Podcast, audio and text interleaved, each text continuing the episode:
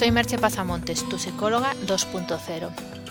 Si te sientes deprimido o ansioso, o como si la vida no acabara de tener el sentido que debería, puedes contactar conmigo para realizar sesiones de psicoterapia, de manera presencial o online.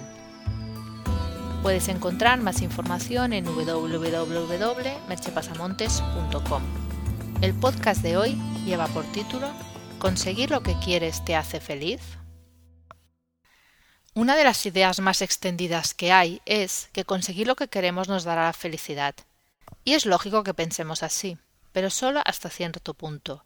Porque ¿no te ha pasado alguna vez que te has esforzado mucho en conseguir algo y cuando lo has conseguido no te ha dado la satisfacción que pensabas?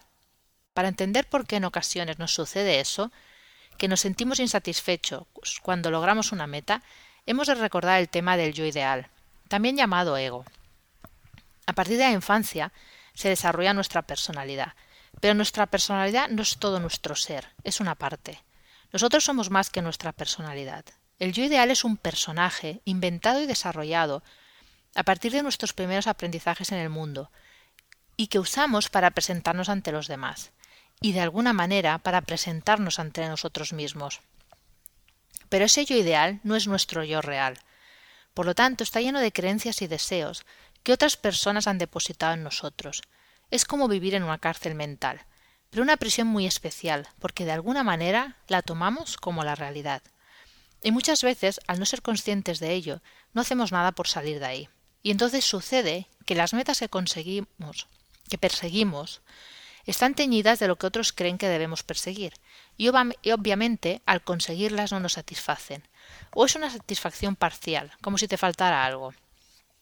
Sentirte como si te faltara algo, como un vacío, no tener ilusión por lo que haces, falta de motivación, etc., son señales de que estás viviendo en tu yo ideal. Para saber qué es lo que quieres de verdad, tienes que conocerte.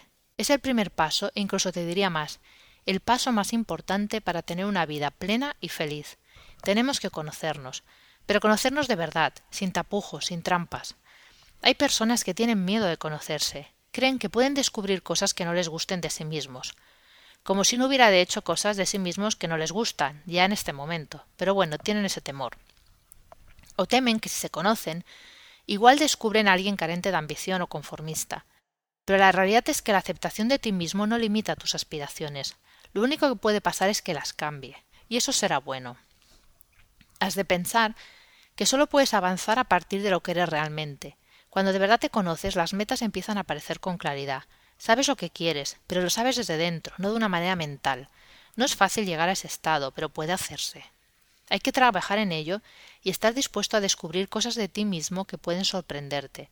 Y has de ser valiente y experimentar nuevas maneras de estar en el mundo, salir de verdad de tu zona de confort.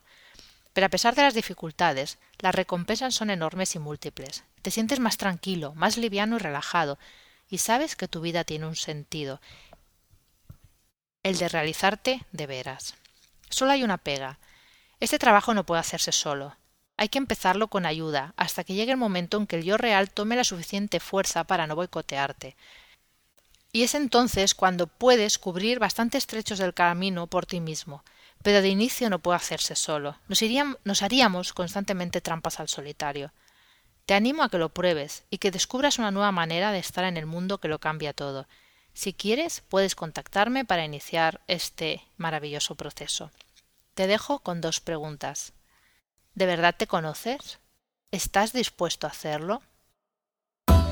Puedes encontrar más información sobre lo hablado en el podcast y mis servicios en www.merchepasamontes.com.